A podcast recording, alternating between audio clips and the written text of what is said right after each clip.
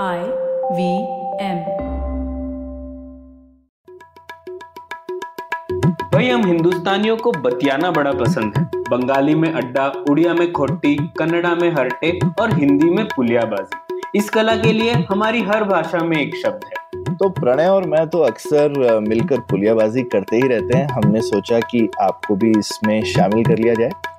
तो आइए प्रणय और सौरभ के साथ करते हैं पुलियाबाजी। हेलो सौरभ कैसे हैं आप? बस बढ़िया प्रणय तुम बताओ। सौरभ अक्सर हम लोग पुलियाबाजी करते हैं उसमें कानून व्यवस्था की कभी कभी बात आती है और हम लोग हमेशा ये डिस्कस करते हैं कि उसके बारे में तो कोई डिमांड ही नहीं आती। हम लोग राज्य से कितनी चीज़ें एक्सपेक्ट करते हैं कि ये कर दो वो कर दो लेकिन जो कानून व्यवस्था है उसके ऊपर चर्चा काफ़ी कम होती है ऐसा आपको नहीं लगता? हाँ बिल्कुल मतलब जिसको कहते हैं ना छोड़ ही दिया लोगों ने कि इसको तो जाने दो गड्ढे ठीक कर दो पहले। हाँ मतलब वो हतोत्साहित हो गए हम लोग। और हाँ। ये बहुत अजीब बात है क्योंकि जैसे हम लोग राज्य की जो परिभाषा देखते हैं मैक्स वेबर वगैरह उसमें ऐसे कहते हैं ना कि वो संस्थान है जिसे वैध रूप से बल प्रयोग का एकाधिकार है है ना? तो बल प्रयोग और वैध रूप से उसका प्रयोग करना ये एकदम कोर चीज़ है किसी भी राज्य के लिए। लेकिन ऐसा हो गया कि हम लोग राज्य से और कई चीज़ें करवाना चाहते हैं, लेकिन इस चीज़ पे एकदम ही गिव अप मार दिया हम लोगों ने, नहीं? हाँ हाँ और मुझे इसका हिंदुस्तान में थोड़ा सा और गहरा रीजन भी लगता है, प्रणय। खासकर हम तो शहरों में रहते हैं तो यहाँ पे फिर भी थोड़ा आपको कानून दिखता है। पर आप गाँव वगैरह में जाओ मतलब पहली बार मैं यहाँ पे ताजुब होता था जिसमें मैं जिस गाँव वाँव में गया तो मतलब एक पुलिस थाना तीन चार सौ गाँव कवर करता है कभी कभी ठीक है? हाँ हम्म, हम्म, हाँ तो और लेकिन सब कुछ वहाँ चल रहा होता है। तो एक हिंदुस्तान में एक पुरानी एक सामाजिक व्यवस्था भी पैरेलल में चलती रहती है जिससे लोगों को लगता है कि चल तो रहा ही है ना? तो हिंदुस्तान राज्य नया है पर समाज बहुत पुराना है। हम्म। तो यहाँ पर एक ये भी चीज़ है कि हमारी राज्य से कानून के स्पेशली उसमें एक्सपेक्टेशन जो है वो शायद थोड़ी डिफरेंट भी रहती है क्योंकि आई मीन जस्टिस के बारे में हम बहुत बात करते हैं क्योंकि जो लोग पुरानी व्यवस्था में वंचित थे, वो तो चाहते हैं, पर बाकी लोगों को जो एलिट है, उनको लगता है हमारा काम तो चल ही रहा है ना। ठीक है हाँ तो इसी विषय पर मुझे बहुत कुछ जानना था और हम दोनों को इसके बारे में रुचि तो है ही। तो हालिया एक इंडिया जस्टिस रिपोर्ट आई है, जिस second edition India justice report 2020 और उसमें काफ़ी कुछ डेटा है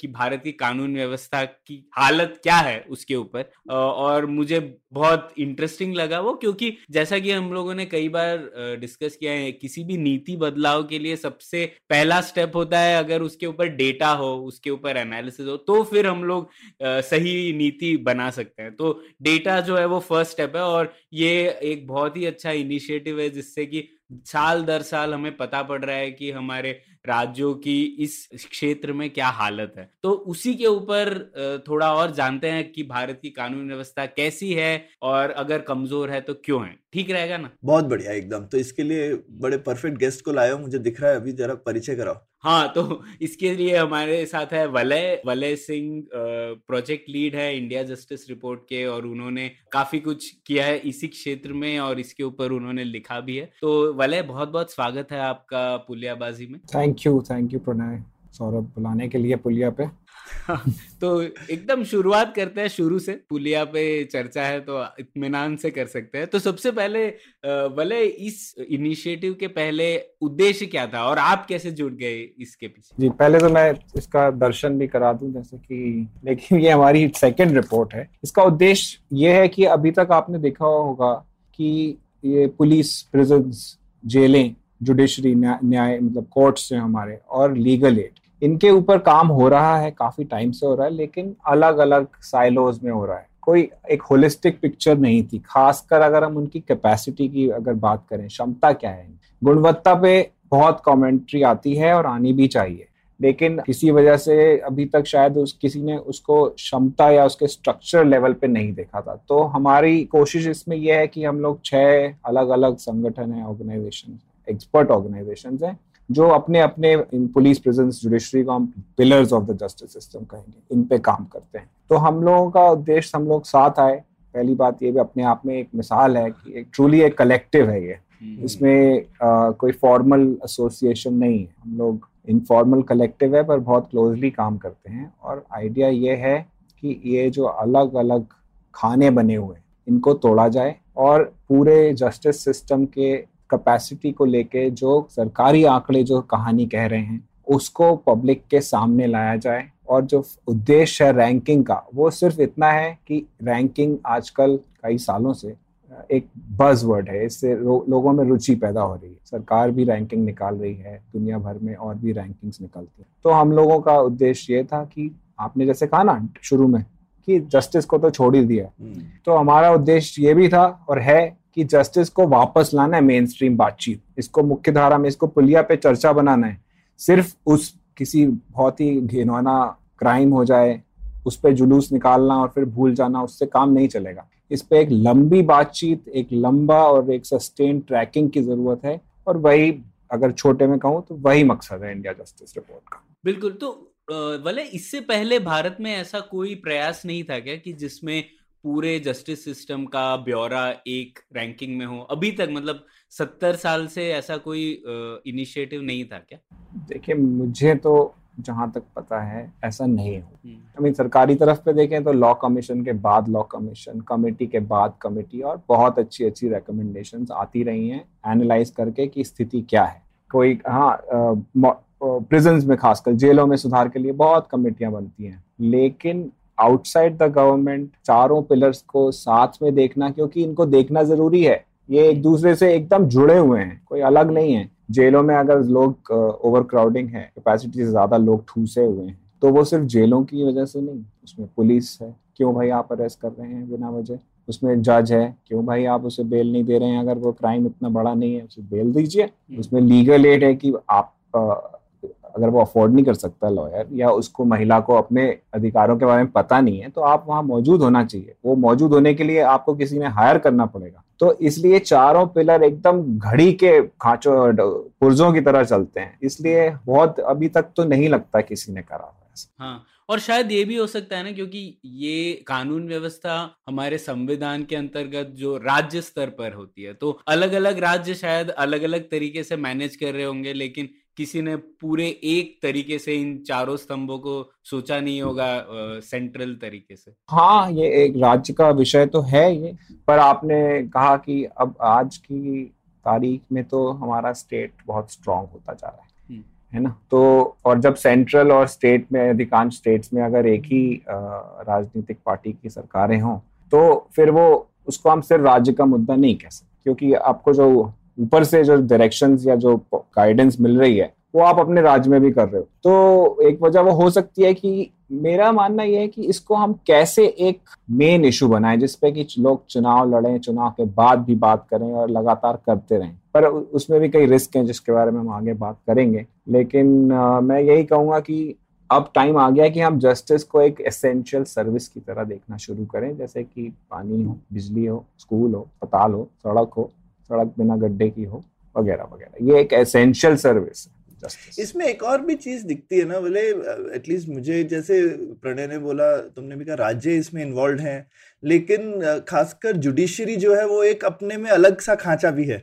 उसमें ऑल दो राज्य, उस राज्य से पैसा आता है, लेकिन लोगों को डर भी लगता है क्योंकि जुडिशरी खुद भी मना करती है, भाई मेरे में दखल अंदाजी कम करो। और हमको दखल अंदाजी से भी डर लगता है कि दखल अंदाजी ज़्यादा की जाए तो इंडिपेंडेंस को कुछ ना हो जाए, पर खुद से काम नहीं कर रहे ठीक से।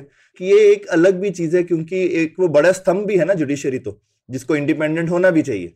है ना? तो एग्जीक्यूटिव होता है जुडिशरी होता है और लेजिस्लेचर होता है। लेकिन एक चीज़ होती है कि जुडिशरी एज अ इंस्टीट्यूशन और एक है जुडिशरी एज ए सिस्टम जो काम करे भाई।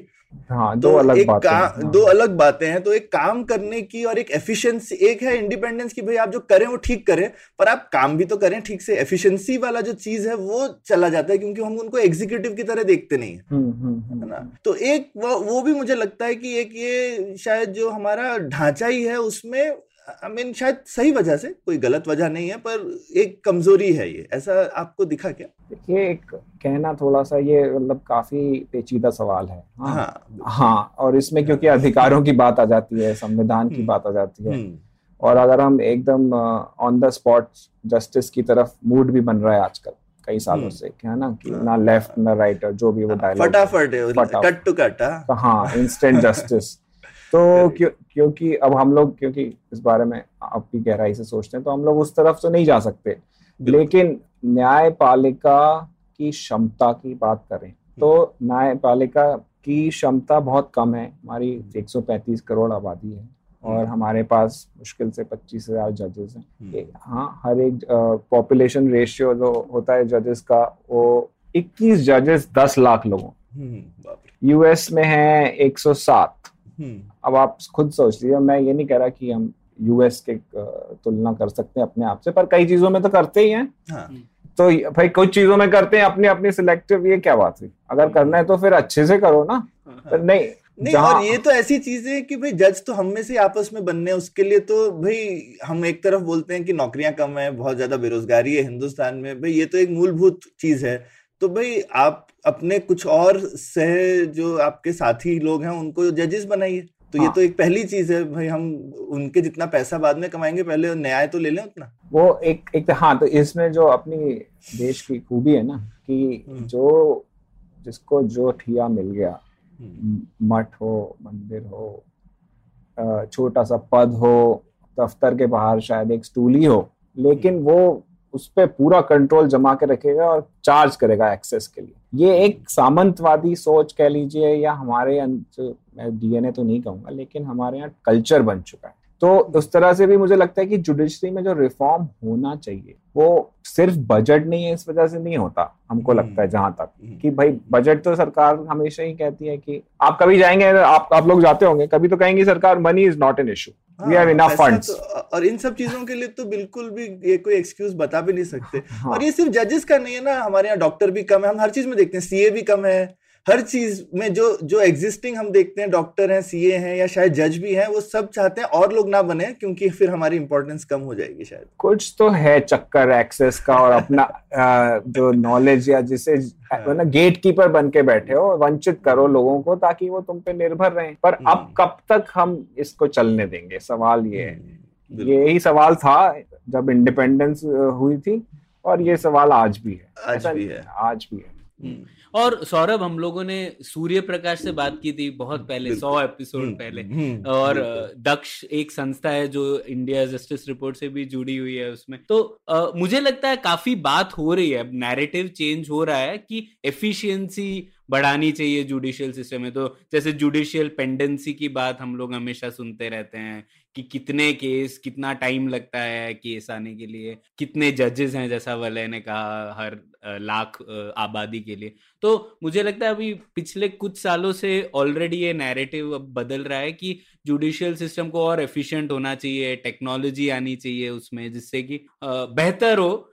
ठीक है क्वालिटी की बात भी करेंगे, लेकिन सबसे पहले इतने ज़्यादा से ज़्यादा केस ढंग से निपटा पाए और सही तरीके से निपटा पाए वो बात ऑलरेडी पहुँच चुकी है उसके ऊपर काफ़ी काम दक्ष वगैरह और संस्थान कर रहे हैं तो वो बदलाव तो आया ऐसा नहीं लगता आप दोनों मुझे लगता है बात हो रही है अभी बदलाव में तो समय है ना प्रणय तो ये शुरुआत है हमेशा हाँ। बदलाव तो हमने देखा हाँ। ऐसे ही आता है कि पहले बात हाँ। होती है फिर बदलाव होता है और वो हम भी इसीलिए ये बात कर रहे हैं कि बात बात और आगे बढ़े और और लोगों तक पहुँचे पर बदलाव में भी दूरी है और हमको शिकायत करनी पड़ेगी ना अपनी बात में वरना बदलाव कहाँ से आएगा? हाँ बिल्कुल बिल्कुल। और हाँ, हाँ नहीं देखिए बदलाव तो होना ही है चाहे पर अब हमें उसकी स्पीड की बात करनी है ना। हाँ। भाई आप नल खोला छोड़ दिया और आप लगे हो पोछा लगाने तो कैसे सूखेगा फ्लोर? तो हमारा जब तक मतलब मेरे कहने का एक एग्ज़ाम्पल है कि हमारे बदलाव की स्पीड और हमारी उसकी स्कोप उसकी सीरियसनेस उसके लिए कमिटमेंट क्या वो काफ़ी है? पहली चीज़ वो हमें उसके पुश करते रहना पड़ेगा अब जो साढ़े चार करोड़ केसेस पेंडिंग हैं या उससे अब कम हो गए शायद 4.1 करोड़ हो गए अब ये पेंडिंग केसेस को कैसे वीड आउट करेंगे? ऐसा तो नहीं किया ऐसा कोई मोरेटोरियम ला सकता है गवर्नमेंट की नहीं। आज से लेके दिसंबर 22 तक कोई केस फ़ाइल नहीं होगा किसी भी अदालत में अब तक पुराने नहीं सॉल्व हो जाएँगे। ये तो संभव नहीं है। तो ये सारी फैक्टर्स को हम लोग ध्यान में रखते हैं और गवर्नमेंट भी हमसे ही बनती है कोई जादू की छड़ी किसी के पास नहीं। लेकिन एक सतत प्रयास एक निरंतर एक एफर्ट क्या हम डाल रहे हैं और उसको हम हाईलाइट करना ये हमारी ड्यूटी है एज एक्टिव सिटीजन बिल्कुल। Which is what we are trying बड़े अच्छे से बताया आपने क्या उद्देश्य है। सब हमारे लिसनर्स भी इससे इत्तेफाक रखेंगे क्यों?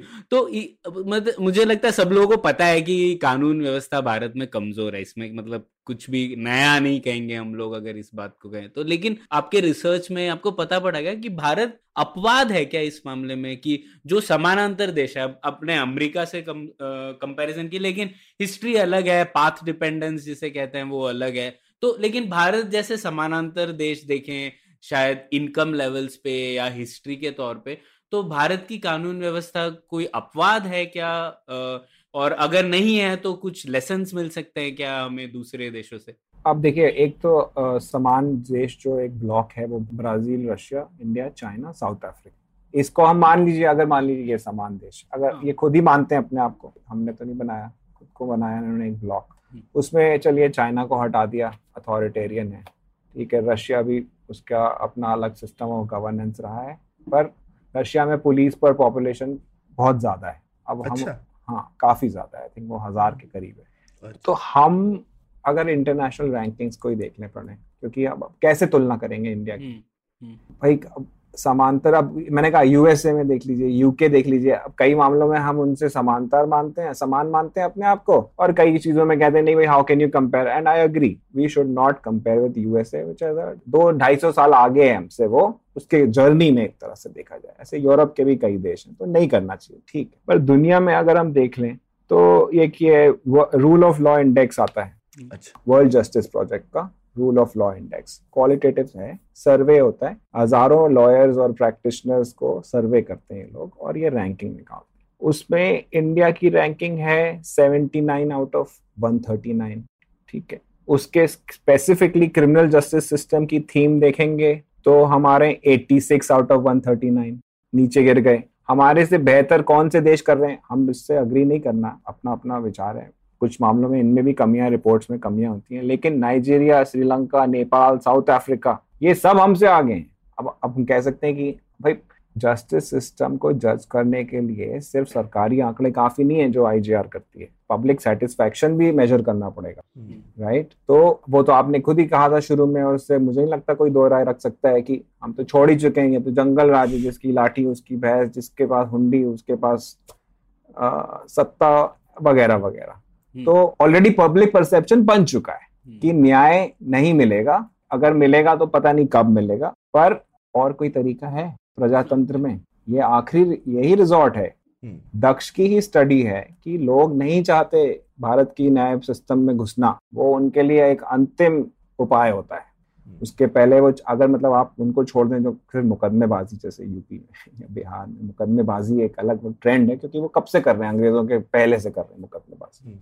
तो वहाँ अगर कुछ जगहों को छोड़ दें पर नहीं कोई नहीं चाहता क्योंकि पता है कि यहाँ पे अपने को ही सफ़र करना पड़ेगा और कोई गारंटी नहीं है तो आपके साथ कोई दुर्भाग्यपूर्ण घटना हो जाए तब आप घुसना अदरवाइज़ हम्म। आप कभी नहीं चाहते और आप जानते होंगे कि जैसे जैसे कोई देश डेवलप विकसित होता है उसमें रेट ऑफ़ लिटिगेशन बढ़ता है। Rate of institution of cases बढ़ता है वो एक इंडिकेटर है विकास का क्योंकि आपका उससे पता चलता है कि आपके जनता में आपके न्याय व्यवस्था के प्रति विश्वास। इसलिए वो अप्रोच करते हैं बार यहाँ पर तो आज अब मैं बाहर देख लूँगा तुझे। यही चल रहा है यहाँ पे और ये इम्प्यूनिटी तो बढ़ती जा रही है कुछ अगर लोग कह सकते हैं कि बढ़ती जा रही है इम्प्यूनिटी हम्म। तो ये ये इंटरेस्टिंग है ना वाले जो आपने बोला तो इस बारे में एक एक बात करते हैं क्योंकि ये थोड़ा जिसको कहते हैं काउंटर इंट्यूटिव है ना कि भाई जब विकास बढ़ता है तो लोगों को शायद ऐसा लगेगा बड़ी अमन शांति है तो फिर केस क्यों बढ़ने चाहिए हम्म। लेकिन आपने बहुत अच्छी बात करी कि एक विकास का एक ये इंडिकेटर है कि भाई लोग जो हैं वो किसी इंस्टीट्यूशन पे भरोसा करते हैं कि भाई हम वहाँ जाकर के अपना मामला सुलझा सकते हैं। हिंदुस्तान में तो जैसा बोलते हैं भाई प्रोसेस इज़ द पनिशमेंट ठीक है? तो अंदर घुसना जो है मतलब न्यायपालिका में आप घुस गए तो फिर यही सजा है उसके बाद में जीते या हारे दोनों ही लोग सजा भुगत के ही आते हैं। हाँ और इस, इसको वापस लाते हुए कैपेसिटी पे। हाँ कैपेसिटी पे कि पुलिस भी नहीं चाहती कि केस रजिस्टर हो हाँ। जब आप जाओगे तो पुलिस कहेगी हाँ। यार पहले कहती एफ़ आई आर ही मत करा हाँ मत करा क्यों तू भी परेशान होगा मैं भी परेशान हाँ। होगा ऐसे ही निपटा हम्म। लेते हैं वो क्यों ऐसा करते हैं हम्म। उनके पास लोग नहीं है हम्म। आज हिंदुस्तान में बीस लाख के करीब सब मिला के अफसर अच्छा कांस्टेबल वगैरह मिला बीस लाख हैं पुलिस में अच्छा एंड पुलिस में इनमें से अधिकांश तो नहीं कहूँगा पर एक बहुत बड़ा चंक पुलिस का काम नहीं कर रहा कुछ और कर रहा है। अच्छा। वीआईपी ड्यूटी कर रहा है हम्म, घरों में काम कर रहा है बड़े अफसरों के और भी कुछ कर रहा है। तो ले दे के पुलिस के ऊपर वर्कलोड बहुत ज़्यादा है। हम्म, ज़्यादातर राज्यों में पुलिस को वीकली ऑफ़ नहीं मिलता। हम्म, कोई फिक्स्ड आवर्स नहीं है उनके खासकर लोअर रैंक्स में कांस्टेबल एसआई हेड कॉन इनकी दुर्दशा है इनकी वर्किंग कंडीशन इतनी बुरी है तो वो क्यों चाहेंगे कि और उनके ऊपर वर्क बर्डन बढ़े? हम्म। लेकिन मतलब- ये इसमें मुझे लगता है लेकिन थोड़ा सा एक एटीट्यूड भी है पता नहीं पुलिस वालों को बहुत सारे पुलिस वालों को जज बनने का लेकिन शौक होता है ना। चल मैं ही निपटा देता हूँ। आ जाओ दोनों के दोनों है? वो खुद को ऐसा सोचते भी है कि मैं थोड़ा एक पावर की सिचुएशन में हूँ ना तो चलो दोनों बैठो और अभी मैं काजी बन जाता हूँ दोनों के बीच में। हाँ ठीक है? वो- वो तो तो है। ये तो इसमें तो वो ऐसा नहीं कि वो अपना काम कम कर रहा है वो भी काम है उस काम कर रहा है वो लेकिन उसको लगता है मैं कर और लोग मान भी जाते हैं उनको भी सबको लगता है कहाँ कोर्ट वोट जाएँगे बहुत चक्कर होगा यहीं पे एक आदमी मिल गया है बीच में मध्यस्थता कर देगा हम दोनों के बीच में तो हम मान जाते हैं। और ये चलता है सिस्टम ये कैसे चलता है? ये वैसे ही चलता है जैसे राम भरोसे चल रहा है सब कुछ। तो मैं तो ये तो पर हाँ मतलब उसमें एक एलिमेंट ऑफ़ करप्शन है। उसमें हम्म। एक इंस्टीट्यूशनल रॉट कह लीजिए कि लोग कोर्ट कचहरी के चक्कर में कब से देख रहे हैं हम लोग बचपन से पिक्चरों में? हम्म, कोर्ट कचहरी के चक्कर में पढ़ोगे तो बेटा पिस जाओगे वगैरह हम्म, वगैरह। क्योंकि भरोसा नहीं है। भरोसा कम है। मतलब भरोसा नहीं है हम्म। नहीं कहूँगा भरोसा कम है। और ये लगता है कि जिसके पास पैसा और कनेक्शंस हैं ये उनके लिए काम करता है ना कि हमारे लिए। और ये आंकड़े जो हमारे जेलों में जो चार सवा चार लाख जो कैदी हैं उनकी अगर हम बैकग्राउंड देखें सोशियो इकोनॉमिक बैकग्राउंड तो वो अक्सर अक्सर के ज़ात गरीब तबके से होते हैं कम पढ़े लिखे होते हैं जो कमज़ोर और वंचित जो तबके हैं दलित आदिवासी रिलीजियस माइनॉरिटीज पारसियों को छोड़ के उनमें से होते हैं। हम्म, तो कहीं ना कहीं ये बात सत्य भी है कि हमारा जस्टिस सिस्टम सिर्फ़ अमीर और शक्तिशाली लोगों के लिए ऐसा बन के रह गया है। और इसी वजह से हम देखते हैं कि एक ट्रेंड चल पड़ा है कि लोग अ, कोई रेप का केस होगा तो चाहेंगे कि दोष सिद्ध करने की कोई ज़रूरत नहीं है। आप वहीं पे फैसला दीजिए मार डालो। हम्म, क्योंकि अगर जब ले जाओगे तो बेल हो जाएगी। हम्म, तो जब भरोसा उठ जाता है तो आप इस तरह के सॉल्यूशंस की तरफ़ जाते हैं जो बहुत दुखद है बहुत दुखद हम्म, तो तो ये और इसमें हमने जजेस की भी बात करी साथ में मेरे ख्याल से पुलिस को भी जोड़ सकते हैं कि पुलिस की भी भर्ती में इतनी रिक्त स्थान है कि पूछो मत है ना? तो और ठीक है जज में तो समझ में आता है कि वहाँ पे अपना गेट लगा हुआ है जैसे हमने बोला सीए मेडिकल ये जो भी इंस्टीट्यूशन जो खुद को गवर्न करते हैं वो फिर बहुत मुश्किल बना लेते हैं अपना गेट लगा लेते हैं। पुलिस में तो लेकिन ऐसा नहीं है। पुलिस तो डायरेक्ट राज्यों के अंडर में आती है। उसकी भर्ती तो आपको निकालनी है। लोग आई मीन हर पॉलिटिकल पार्टी जाकर बोलती है भाई हम और नौकरियाँ देंगे। बहुत आसान काम है भाई। पुलिस की नौकरी तो आई मीन और उसमें हर लेवल की नौकरी है। बारहवीं पास वाले को भी कुछ मिल सकता है बीए वाले को भी मिल सकता है। तो बहुत ही मतलब उसको खाली रखने का कोई रीजन दिखता नहीं है ऊपर से तो। लेकिन अंदर से ज़रूर कुछ होगा तो क्या बात है? हम्म, एक जो पहले मैं बता दूँ कुछ फिगर्स बता देता हूँ। कि जो मैंने कहा आपको कि देश में करीब 21 lakh total police man and women है। हमारी सैंक्शन सारे राज्यों की सैंक्शन स्ट्रेंथ मिला लें तो 26 लाख के ऊपर है। हम्म, और हमारी राष्ट्रीय वैकेंसी औसतन 20 परसेंट है। हम्म, लेकिन ये छुपाती है state wise variation in figure तो एक दो ही मिसाल दूँगा।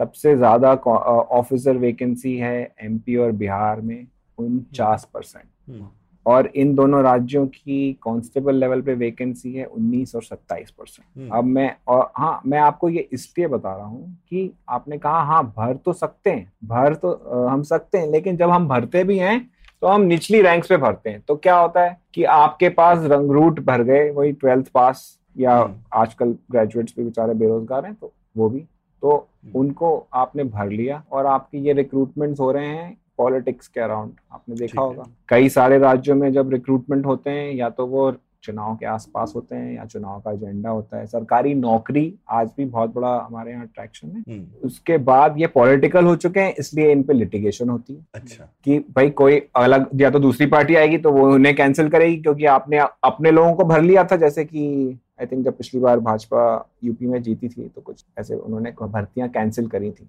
क्योंकि उन्होंने कहा अभी समाजवादी ने अपने ही समाज के लोगों को भर लिया। ठीक है। तो मैं यही कहूँगा भर्ती इसलिए नहीं हो रही सिर्फ़ कि फंड्स नहीं भर्ती इसलिए भी नहीं हो रही क्योंकि प्रोसेस जो है उसमें कोई जवाबदेही नहीं है। मतलब कौन कहेगा आपको कि आपको भाई भरना है इसको you can't leave them empty who will say chief minister is the political I mean the government head and if the chief minister is not motivated for whatever reason then you can't do anything the second point which i would like to know आपसे भी कि जब police का काम ऐसे ही चल रहा है तो पुलिस को सशक्त करेंगे क्यों क्योंकि अगर एक स्वतंत्र सशक्त पुलिस बन जाती है तो राजनेता के कंट्रोल से बाहर जाने का रिस्क है और राजनेता के कंट्रोल से अगर पुलिस बाहर गई तो आपके जो कंट्रोल है ना समाज पे या जनता पे जो आप कर सकते हैं वो आप नहीं कर पाएँगे। अंग्रेज़ों ने पुलिस को बनाया था सिर्फ़ दमन करने के लिए कि डर के रहो आवाज़ उठाओगे तो हम्म।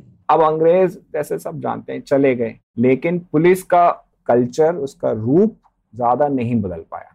और राजनेता जो हमारे आदर्श थे उससे बहुत दूर है। तो ये पुलिस एक बेसिकली हथियार है।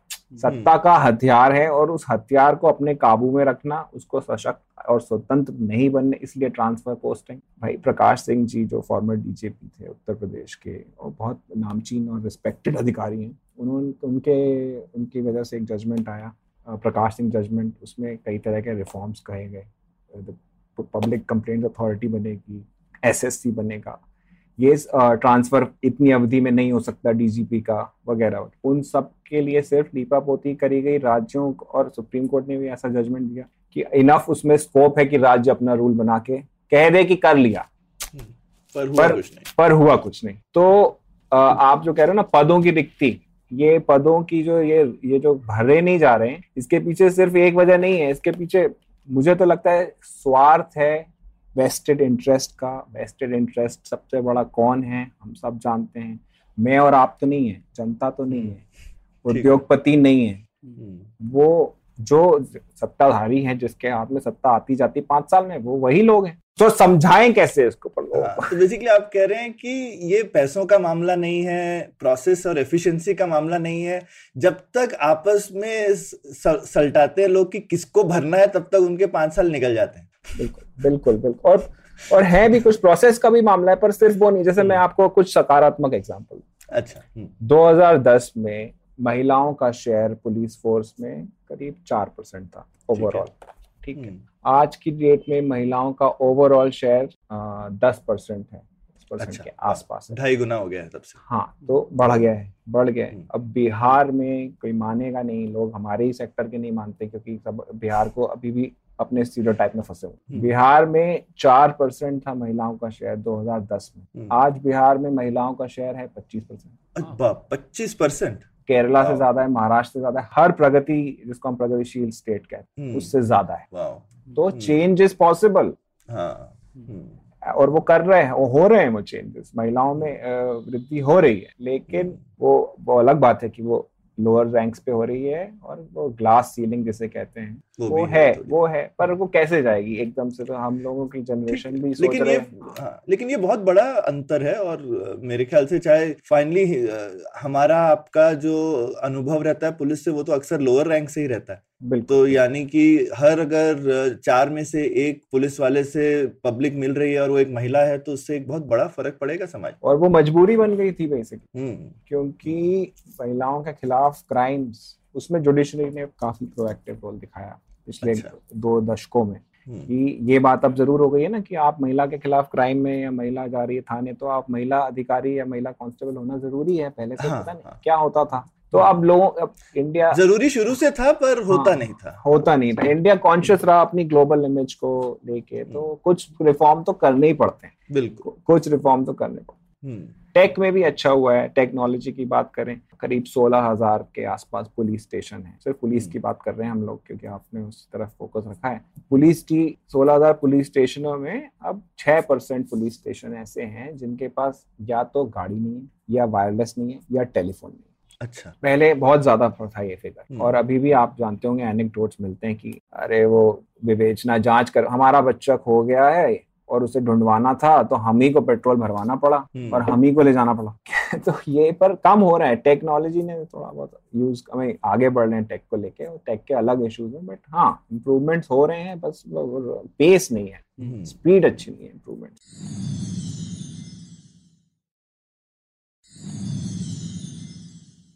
सही है तो मतलब हम लोगों ने पुलिस के जो एक बहुत ही महत्वपूर्ण स्तंभ है पुलिस का, उसके बारे में बात की। अब दूसरे स्तंभ की ओर जाते हैं, जो कि जेल व्यवस्था के ऊपर है और आपने उस एक रिपोर्ट का बड़ा सेक्शन उसके ऊपर भी है। तो जेल व्यवस्था में आपने दो साल में रिपोर्ट की है तो क्या बदलाव देखे इस एक साल में कुछ अच्छे बदलाव कुछ बदलाव जो दूसरी दिशा में जा रहे थे ऐसे क्या बदलाव थे बताइए मैं अपने सीनियर्स को यहाँ पे कोट करूँगा। तो उनका तो मानना है कि जेलों में सुधार नहीं हो रहा। Actually hmm. जेलों में बदलाव नहीं हो रहा है। हम कुछ अपवाद छोड़ दें तेलंगाना को छोड़ दें कहीं हिमाचल को छोड़ दें उन अपवादों को तमिलनाडु के शायद कुछ जेलों को छोड़ दें। तो अपवादों को छोड़ के जेल अभी भी एक बंद जगह है जिसके अंदर घुसना वहाँ से जानकारियाँ निकालना बहुत मुश्किल है हम्म। बदलाव मैं कहूँगा कि मुझे तो नहीं लगता कि कोई खास बदलाव हुआ है जेलों दूसरी चीज़ हम ये इसका एग्ज़ाम्पल हम ये ले सकते हैं कि मैं आपको कोई अगर मिसालें दूँ देखिए जेल का मतलब होता है कि आप अंदर जाओ आपको कन्वेक्शन हुआ आप अंदर जाओ कोई प्रयास तो हो आपको रिफॉर्म करने का कि आप दोबारा क्राइम ना करो। हम्म। उसके लिए एक पद होते हैं करेक्शनल ऑफिसर्स हम्म। जेलों के अंदर। जैसे मेडिकल ऑफिसर होते हैं काउंसलर होते हैं करेक्शनल ऑफिसर ये पद ज़्यादातर जगह खाली है। हम्म। जेल इनफैक्ट सबसे ज़्यादा डीमोटिवेटेड डिपार्टमेंट है जस्टिस सेक्टर का। क्योंकि वो एक लूप लाइन है। वहाँ कोई पुलिस अधिकारी नहीं जाना चाहता। कोई उनकी तरफ़ ध्यान नहीं देता। समाज की दृष्टि अब संवेदना अपराधी या अक्यूज के लिए बिल्कुल नहीं बची। तो अब समझाना भी किसी को कि नहीं भैया ये भी इंसान है इनके भी मानवीय अधिकार हैं इनको आप तेईस हज़ार रुपए सालाना के बजट पर एक इंसान एक कैदी के ऊपर आप उसे क्या ही खिला लोगे? और क्या उसका करेक्शनल कर लोगे? और क्या आप उसकी सेहत की ध्यान तेईस हज़ार साल का? मैं हाँ एक एक राज्य की विदाउट नेमिंग द राज्य। तेईस हज़ार रुपए साल का। कुछ राज्यों में ज़्यादा है कुछ में कम है। कम है। हम्म। कम है। अब उसमें पुलिस अधिकारी कहेंगे कि नहीं उन्हें करना ही क्या होता है। हम्म। उनके लिए बहुत है भाई उनको हम लोग थोक में जो भी उनके अपने प्लानिंग हम्म। है लेकिन जेल का एक कोर फ़ंक्शन सिर्फ़ ये नहीं है कि अक्यूज को या कन्विक्ट को बंद करके भूल जाओ। उसके साथ काम करो उसको रिफॉर्म करो कोशिश तो करो उसको रिहेबिलिटेशन की कोशिश। वो सब नहीं कर कर नहीं पा रहे हैं हम लोग वो नहीं कर पा रहे हैं। और मेडिकल अभी मैं कोविड की मिसाल देता हूँ। कोविड के टाइम पे क्या हुआ? कि सुप्रीम कोर्ट ने कहा डे जेलों को डीकंजस्ट करिए क्योंकि बीमारी संक्रमण फैलने का खतरा है जेलों को डीकंजस्ट तो हर हाई कोर्ट ने एक एचपीसी बनाई हाई पावर्ड कमेटी एक क्राइटेरिया सेट करा कि इतने साल की सजा के कैदियों को हम छोड़ेंगे कुछ कुछ ग्राउंड्स पे। बहुतों ने छोड़ा भी। हम्म। पर ले दे के कोविड के कई तक 2020 की मार्च मई से पकड़ लें लेके 2021 तक जेलों में ओवर क्राउडिंग कम नहीं कर पाए नहीं कर पाए। कुछ के शुरू के महीने में छोड़ा पर फिर वापस आ गए वो सारे और पुलिस ने नौ लाख एडिशनल अरेस्ट करे। हम्म। तो आप अपने जो वेल इंटेंशन हैं उसको भी एग्जीक्यूट नहीं करवा पा रही है हायर जुडिशरी तो ये प्रॉब्लम आप कह लीजिए स्टेट सब्जेक्ट या जो भी है पर ये सिंपल सी चीज़ है जेलों में बिना वजह क्यों अंडर ट्रायल 75 परसेंट ऐसे लोग हैं जिनका ट्रायल नहीं हुआ जिनका दोष सिद्ध नहीं हुआ। इसलिए आपने कहा ना प्रोसेस इज़ पनिशमेंट और मैं उन हाई प्रोफ़ाइल केसों की भी बात नहीं कर रहा। हम्म। जो आज बहुत विवाद का मुद्दा बने हुए हैं जिनसे लोगों को नफरत है उनकी बात नहीं ये साधारण किसी ने कटहल कटहल की चोरी के लिए ढाई साल से कोई आदिवासी बस्तर की जेल में है उड़ीसा की जेल में है कटहल की चोरी के लिए और वो सिद्ध भी नहीं हुआ कि उसने चोरी की। हम्म। तो हम भूल जाते हैं। वही उसमें एक प्रवाह भी है और एक भंडार भी है ना। स्टॉक वर्सेस फ्लो इशू है। जैसे हम लोगों ने दो एपिसोड पहले ही बात की थी, बिहार में जो अल्कोहल प्रोहिबिशन है, उसके चक्कर में कितने ही अंडर ट्रायल्स हैं, जो कि और ऐड हो गए हैं, क्योंकि उनके ऊपर प्रूफ भी नहीं हुआ और क्या ही है उनका अपराध कि उन्होंने कंज्यूम किया है अल्कोहल उसके चक्कर में जो सुप्रीम कोर्ट का ऑर्डर था, उसमें बोला था, सोलह हाईकोर्ट जजेस एक टाइम पे यही केस डील कर रहे थे। कि कोई अल्कोहल पी रहा है और उनके केस और प्रोसिक्यूशन बेल वगैरह। तो इस तरीके की भी बातें होती हैं। या या एंड यू नो मैं ये तो यही कहूँगा कि कुछ लोकल लॉज हैं स्टेट्स के। अब जैसे उड़ीसा है, वहाँ पे गांजा उगाना भाई, गांजा उगा रहे हैं एनडीपीएस एक्ट में बेल नहीं होती। भरे जा रहे हैं लोग। जो कुरियर है, जो लेके जा रहे हैं, दो बोरी साइकिल पे, एक बोरी, जहाँ भी, जो भी। पुलिस पकड़ ली है और जजमेंट है सुप्रीम कोर्ट का अर्नेश कुमार कि आप बेल मत दीजिए सात साल या हीनस क्राइम के अलावा। हम्म। तो पर जजेस लोअर जुडिशरी में रिस्क नहीं लेना चाहते। अच्छा। उनको पुलिस ये भी बोलती है उनको देखिए सबको पता है सिस्टम इज़ ब्रोकन हम्म। तो सिस्टम इज़ ब्रोकन तो इसकी सजा आई मीन इसका दोष सिद्ध नहीं कर पाएँगे। अभी तो जेल में डालो बाद में हम्म। देखेंगे। कुछ दिन तो परेशान होगा। हम्म, और एक और अ, पर इसमें पर्सपेक्टिव है कि लोग कहते हैं कि हम लोग या आप लोग सिर्फ़ माने अक्यूज के मानव अधिकार की बात कर। भाई विक्टिम के मानव अधिकार क्या? सौरभ जी को किसी ने रास्ते में धक्का मुक्की करी उनकी बेइज्जती हुई मान लीजिए। उन्होंने केस करा वो गया कोर्ट में जज ने कहा नहीं इसके तो खून भी नहीं निकला सर भी नहीं फूटा कुछ भी नहीं हुआ इसको बेल दो। पर सौरभ जी को के साथ तो बदतमीजी हुई ना। हम्म, तो सौरभ जी के एक छोटा सा एग्ज़ाम्पल ऐसे महिलाओं के खिलाफ क्राइम बच्चों के खिलाफ क्राइम मर्डर एटसेट्रा उसमें लोग कहते हैं कि बाद में देखेंगे ये गिल्टी था कि नहीं। अभी तो अक्यूज पहले तो बना ना। अंदर कर दो। पहले तो अंदर करो सजा तो दो। हम्म, यही सजा है। इसकी लाइफ बर्बाद हो तीन साल यही सजा है इसकी। या हम्म। मतलब तो ये एटीट्यूड बन चुका तो हम्म। सबका ही उससे हाँ। उससे पहले तो लोग बोलते पहले ठोको तो इसको खासकर कुछ लड़के के साथ हो जाए या कुछ तो कहते हैं पुलिस से पहले तो मैं इसको ठोक के वहीं पे सजा दे देते हैं। उसके बाद अंदर जाना तो आगे की बात है। हाँ वो वो तो हाँ एक वो हिंसा का जो एक एकदम से एक्सप्लोजन एकदम मैं एकदम से भी नहीं कहूँगा आई थिंक कई अच्छे हिस्टोरियंस ने किताबें लिखी हैं। हिंसा हमारे समाज में एक कब से है इंटेग्रल पार्ट है। वो एक गांधी जी का पीरियड आया तो अहिंसा बहुत बड़ा वो हो गया था मूवमेंट बट अदरवाइज़ जैसे और देशों में लोग हिंसा मतलब मनुष्य और हिंसा एक काइंड ऑफ़ गो टुगेदर है ना।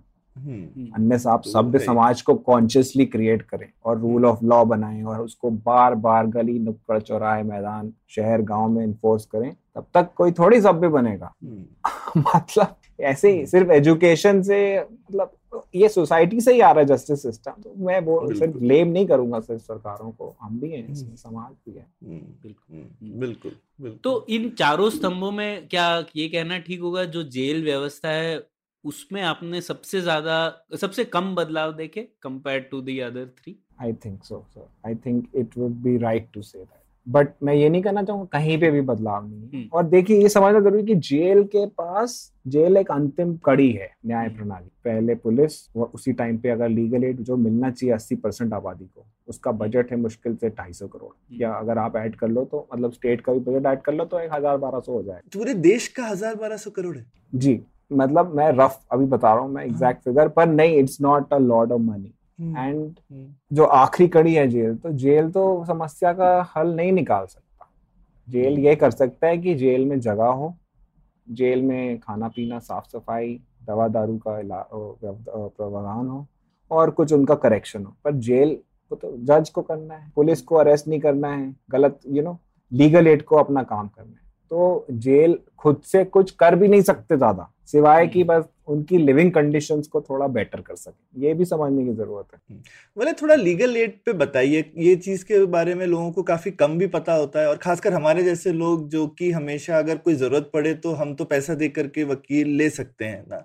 तो लेकिन ज़्यादातर देश के जो लोग हैं वो तो नहीं ले पाते और इसीलिए पचहत्तर परसेंट आपने कहा अंडर ट्रायल लोग हैं वो वही सब लोग हैं जो कि अगर किसी के पास क्षमता हो और पैसे हो खुद का लॉयर करने की तो वो थोड़ी जेल में रहता है। हम्म, हम्म, है ना? बिल्कुल। तो तो ये भी एक जुड़ा हुआ तो ये कैसे काम करती है प्रणाली लीगल एड की? क्या होता है? कोई अगर अरेस्ट हो गया हाँ। तो किस तरह से जरा थोड़ा प्रोसेस बताइए ना फिर उस आदमी का लाइफ साइकिल हाँ हाँ हाँ हाँ। तो देखिए जैसे दो चीज़ें। लीगल एड सिस्टम में आप विक्टिम को भी लीगल एड मिलना ज़रूरी है। तो हम्म। आजकल तो महिलाओं के खिलाफ क्राइम्स में तो विक्टिम कॉम्पनसेशन स्कीम्स हैं राइट तो आपके साथ कोई घटना हुई अ, कोई रेप की घटना या जो भी आप राज्य सरकारें इस मामले में बहुत सेंसिटिव हैं और वो विक्टिम कॉम्पनसेशन दिलाना अच्छा। विक्टिम को वो लीगल एड का काम अच्छा। वो कोऑर्डिनेट करेगा विक्टिम से कोऑर्डिनेट करेगा कोर्ट से कोऑर्डिनेट करेगा पुलिस से और फिर फाइनली राज्य सरकार से तो तो तो ये लीगल एड कैसे कोई डिपार्टमेंट होता है? या हाँ, क्या हाँ। क्या होती है चीज़ ये चीज़? तो देखिए एक है national legal services authority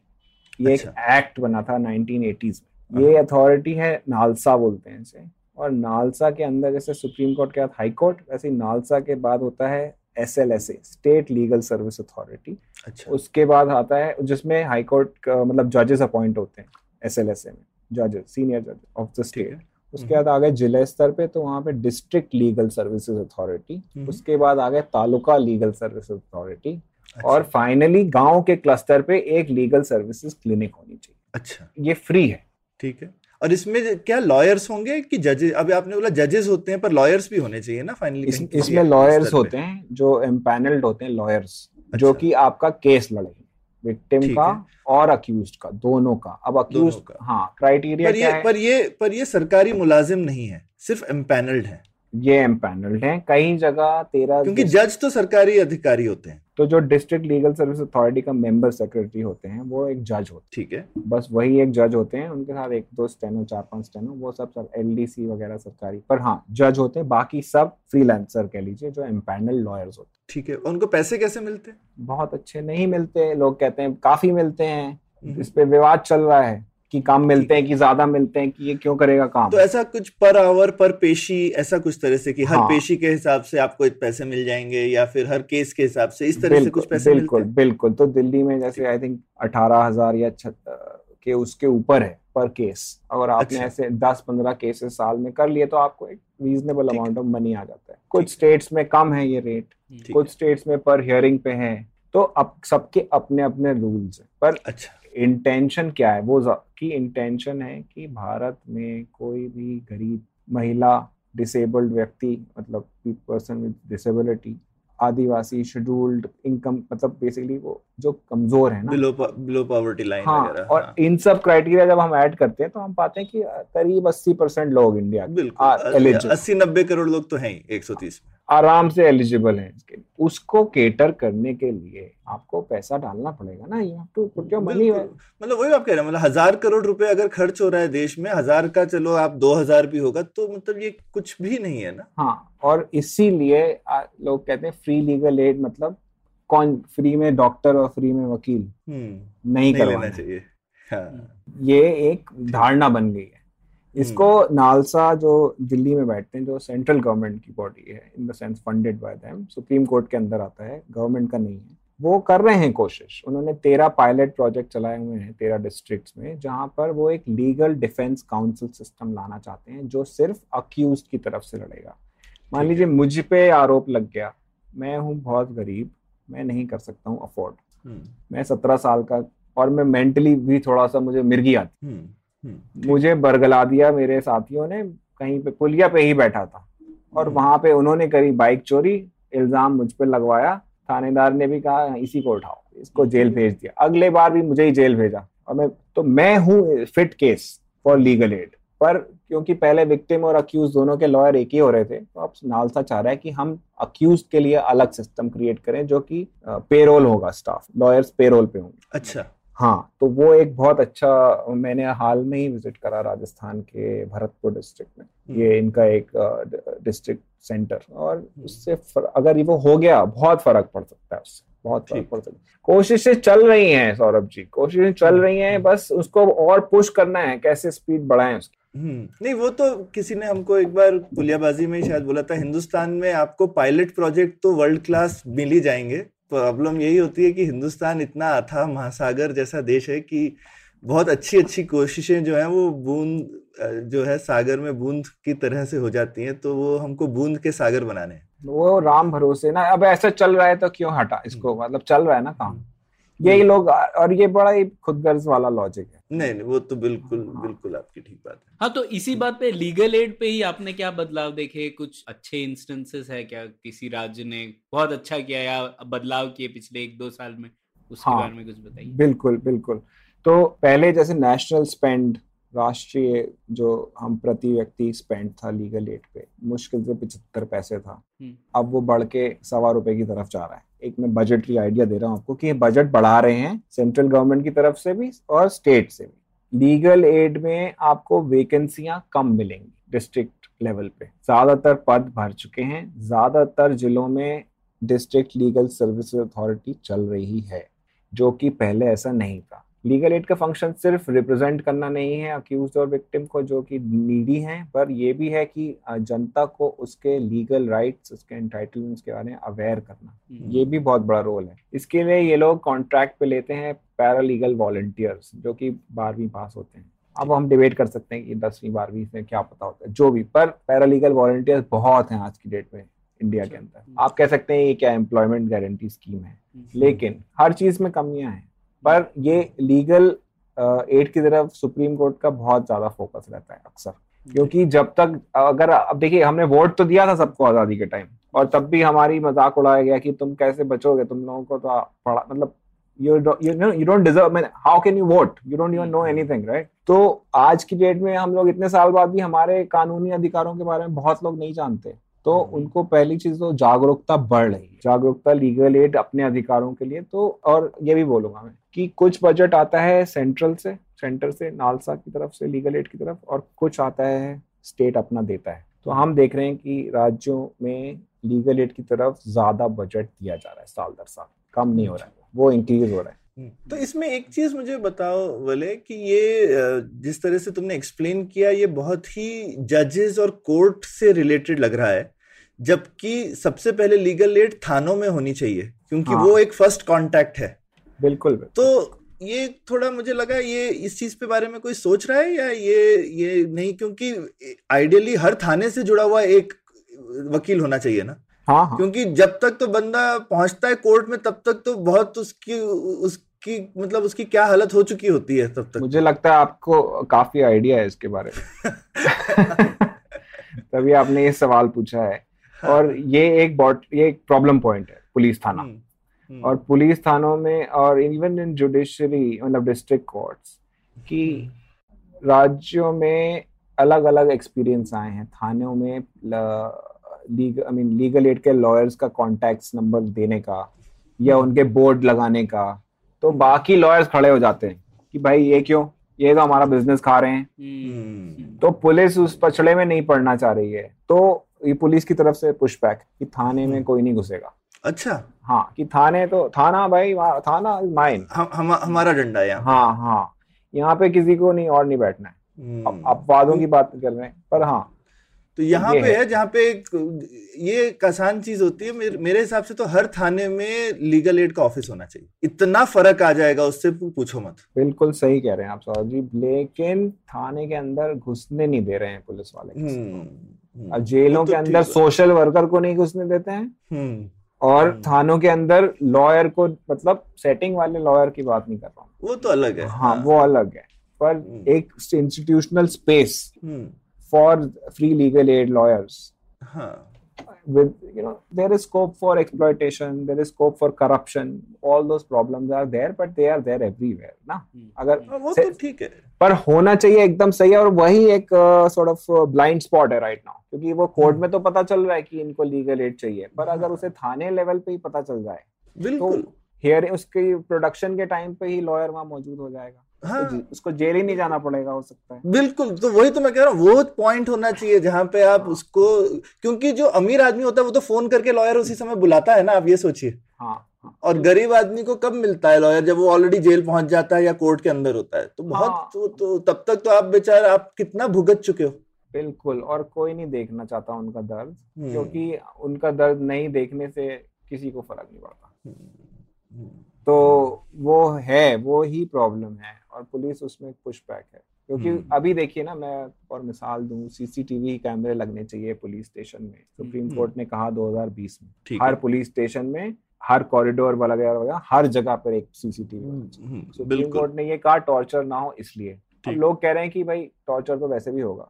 Anyway that's besides the point supreme court has ordered CCTV लगने चाहिए। राज्यों ने एफिडेविट डाल दिए किसी ने कहा हमें तीन साल चाहिए किसी ने कहा हमें छह साल चाहिए किसी ने कहा हमें आठ साल चाहिए। कोई नहीं लगा रहा सीसीटीवी हम्म। जैसा उसका इम्प्लीमेंटेशन होना चाहिए। हम्म। तो पुलिस अपने ऊपर स्क्रूटनी मतलब कोई भी सरकारी डिपार्टमेंट नहीं चाहेगा पर इसे हम कैसे चेंज करें मानसिक? सर्विस है ना सर्विस है ना हम्म। ये। बिल्कुल बिल्कुल। बिल्कुल। तो आ, इसी रिपोर्ट में मैंने पढ़ा लिखा था कि तकरीबन चार लाख सीसीटीवी अभी डिप्लॉय हो चुके हैं।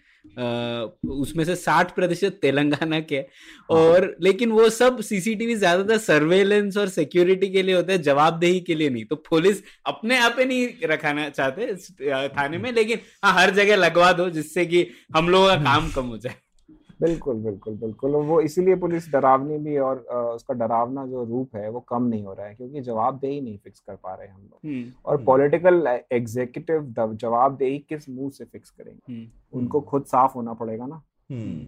तो जब आप सभी एक हमाम में नंगे हैं तो फिर कोई क्यों मतलब? ये अब पर इसमें judiciary higher judiciary time to time orders देते हैं। वो इम्प्लीमेंटेशन नहीं करवा पाते हम लोग इसीलिए जस्टिस रिपोर्ट और ऐसे प्रयास ये कि भाई justice delivery access to justice को मुद्दा कैसे बनाएँ इसको मुख्य धारा का टॉपिक कैसे बनाएँ हम्म। ये हमारा मकसद है इस रैंकिंग वगैरह से और इसमें सबका सपोर्ट चाहिए बिल्कुल हम्म।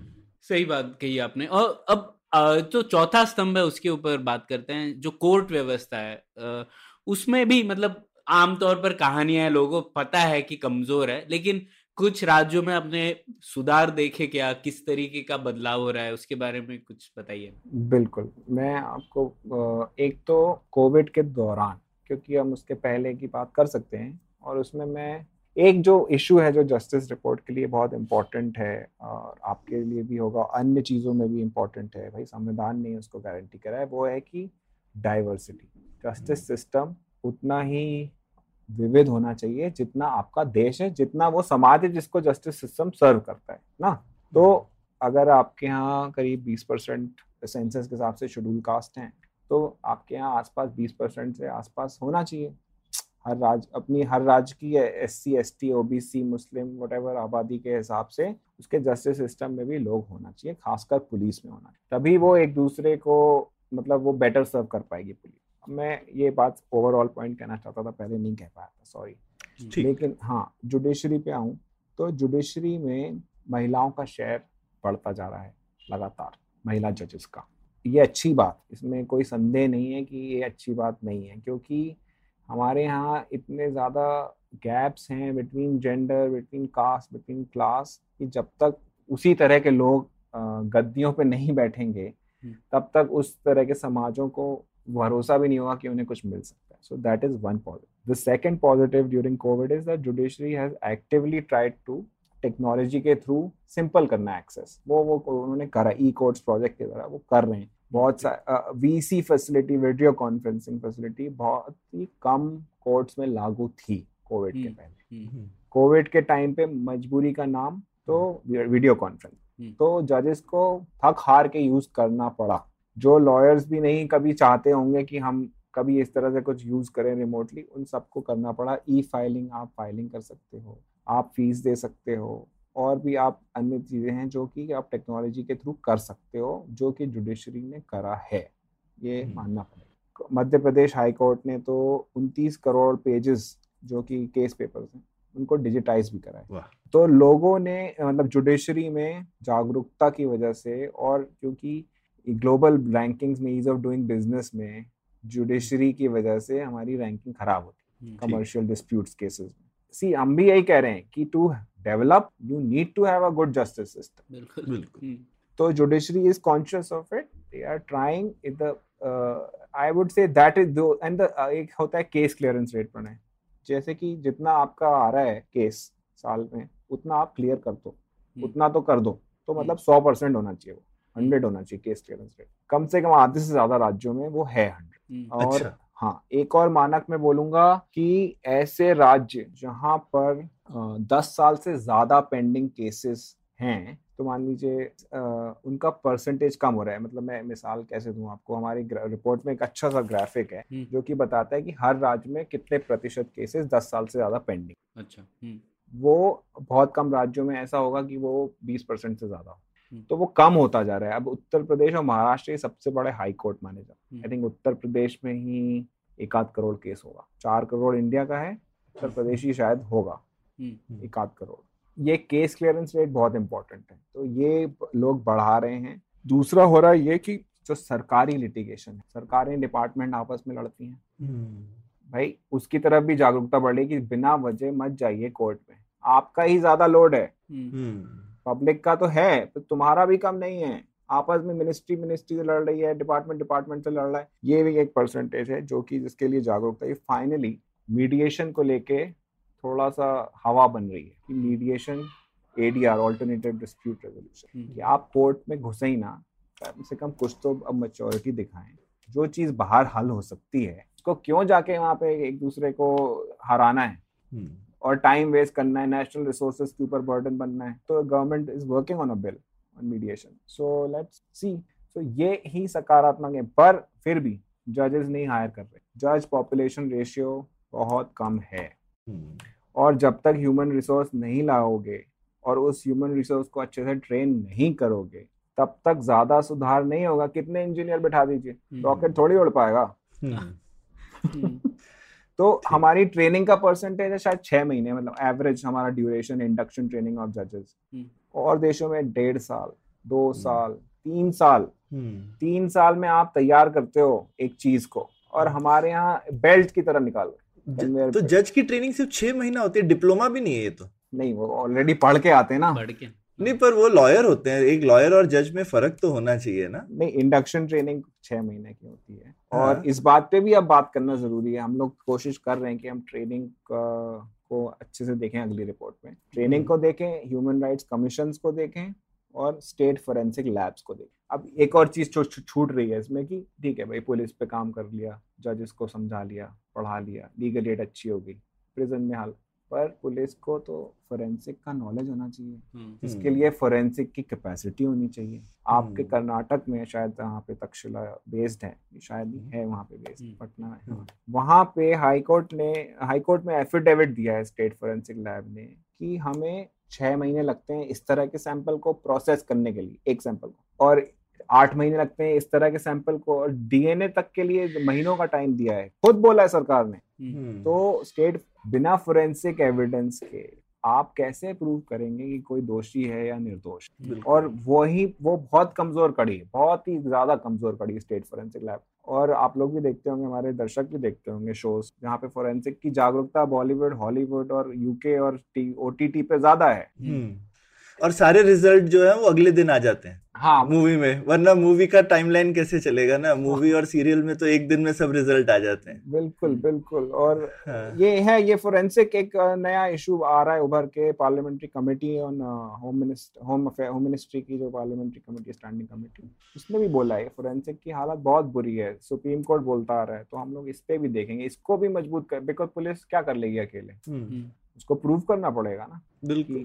और ये मैन पावर तो इंडिया में है मतलब ये पैथोलॉजी वाले टेक्नीशियन और इनमें इतना फ़र्क थोड़ी है तो हिंदुस्तान में बहुत है हमको मतलब ये तो एक हमको और नया आयाम देखना चाहिए लोगों को रोज़गार देने का। बिल्कुल और अभी होम मिनिस्टर ने अनाउंस भी करा है कि यूनिवर्सिटी वगैरह खोली है एक दो अच्छा। पर यूनिवर्सिटी खोलना अच्छी बात है वहाँ पे ग्रेजुएट्स निकलेंगे।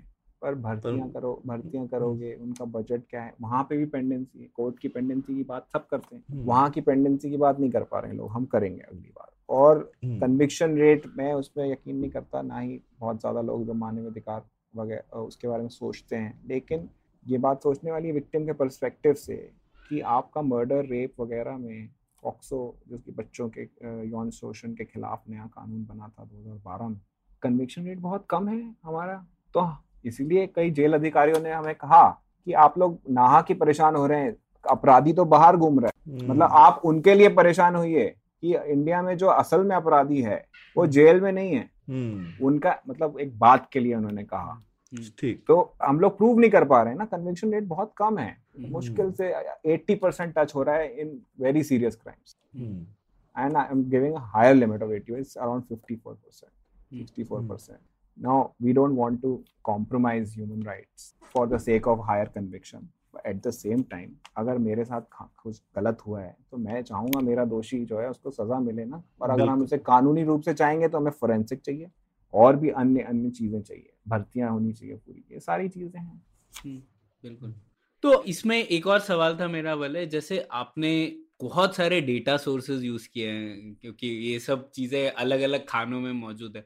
तो क्या ये डेटा सेट आप लोगों को सबसे पहले आसानी से मिल पाए कि उसमें भी लोगों ने बोला होगा क्यों दे रहे हो और एक रिपोर्ट बनाएँगे सर पे बोझ हमारे लिए कि आपके लिए हम्म। ठीक था ये सब डेटा सोर्सेज का एक्सेस मिलना नहीं तो हम लोग क्योंकि राष्ट्रीय स्तर की रिपोर्ट निकाल रहे हैं रैंकिंग निकाल रहे हैं हम लोगों ने ऐसे सोर्सेज यूज़ करे हैं जो कि पीरियोडिक हैं और सरकार के हैं सेंट्रल लेवल हमें दिक्कत तो नहीं हो रही है उस तरह से हम्म। कि हमें डेटा नहीं मिलता कुछ चीज़ों में हमें डेटा नहीं मिलता पर हमें वहाँ पे फिर कोऑपरेशन मिलता है इंस्टीट्यूशन का नालसा हमें कोऑपरेट करती है काफ़ी कि वो स्टेट्स को भेजती है हमारे फॉर्म जो हमें चाहिए और वो वापस बुलाते तो प्रॉब्लम प्रणय डेटा की पता है क्या है कि जो रिकॉर्ड हो रहा है ना स्टेट या थाने पे उसमें ही प्रॉब्लम है हम्म। वो वो हम कह सकते हैं कि वो रिलायबल नहीं है पर हमारे जैसे रिसर्चर और क्या करेगा हम्म।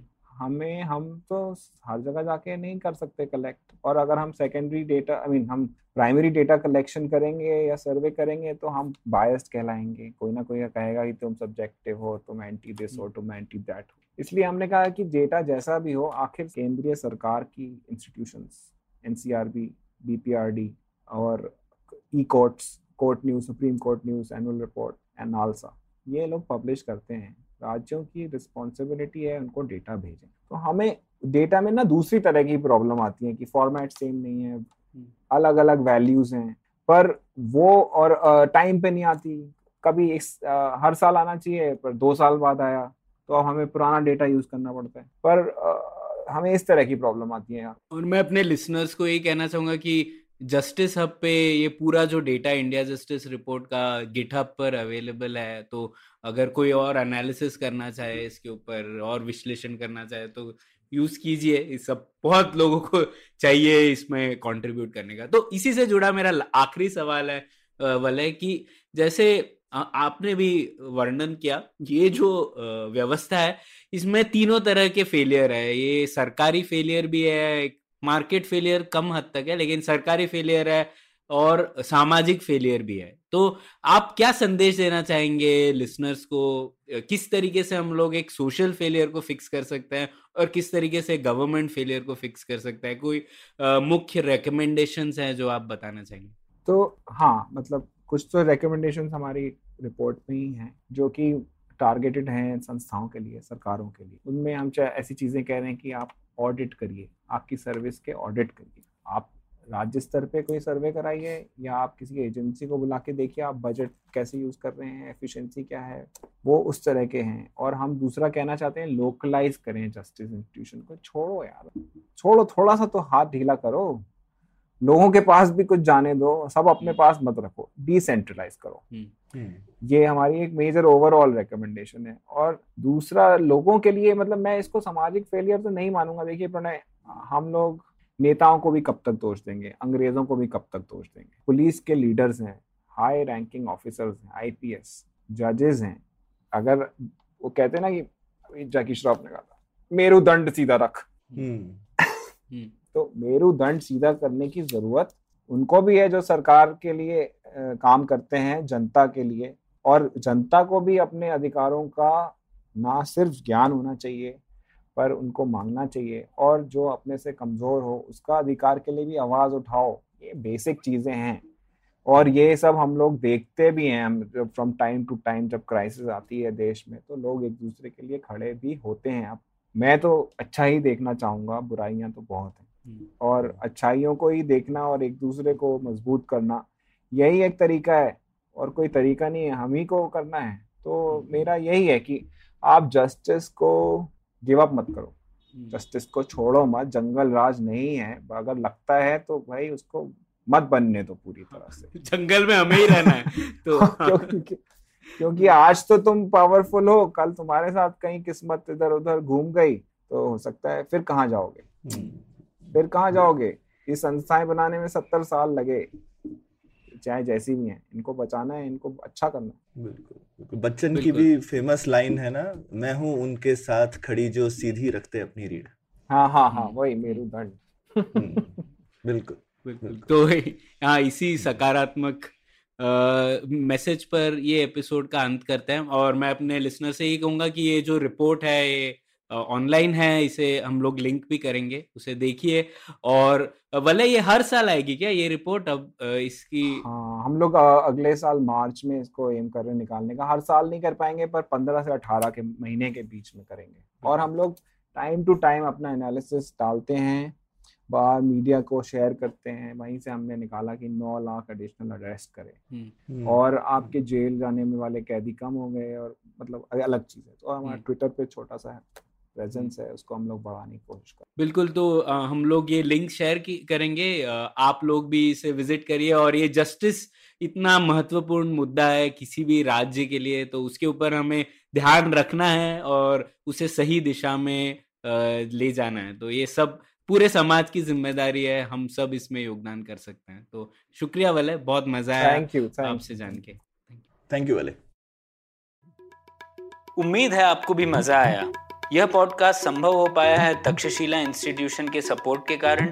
तक्षशिला पब्लिक पॉलिसी में शिक्षा और अनुसंधान के लिए स्थापित एक स्वतंत्र संस्था है। आप दुनिया के किसी भी कोने में हो, आपकी उम्र कुछ भी हो, अगर आप पब्लिक पॉलिसी विदेश नीति या टेक्नोलॉजी गवर्नेंस में रुचि रखते हैं तो तक्षशिला की website Takshashila dot org dot in पर उनके कोर्सेज को ज़रूर चेक कीजिए। और अगर आप पुलियाबाजी में शामिल होना चाहते हैं तो हमसे कनेक्ट कीजिए Puliyabaazi at Gmail dot com पर या फिर एट पुलियाबाजी ट्विटर पर। शुक्रिया।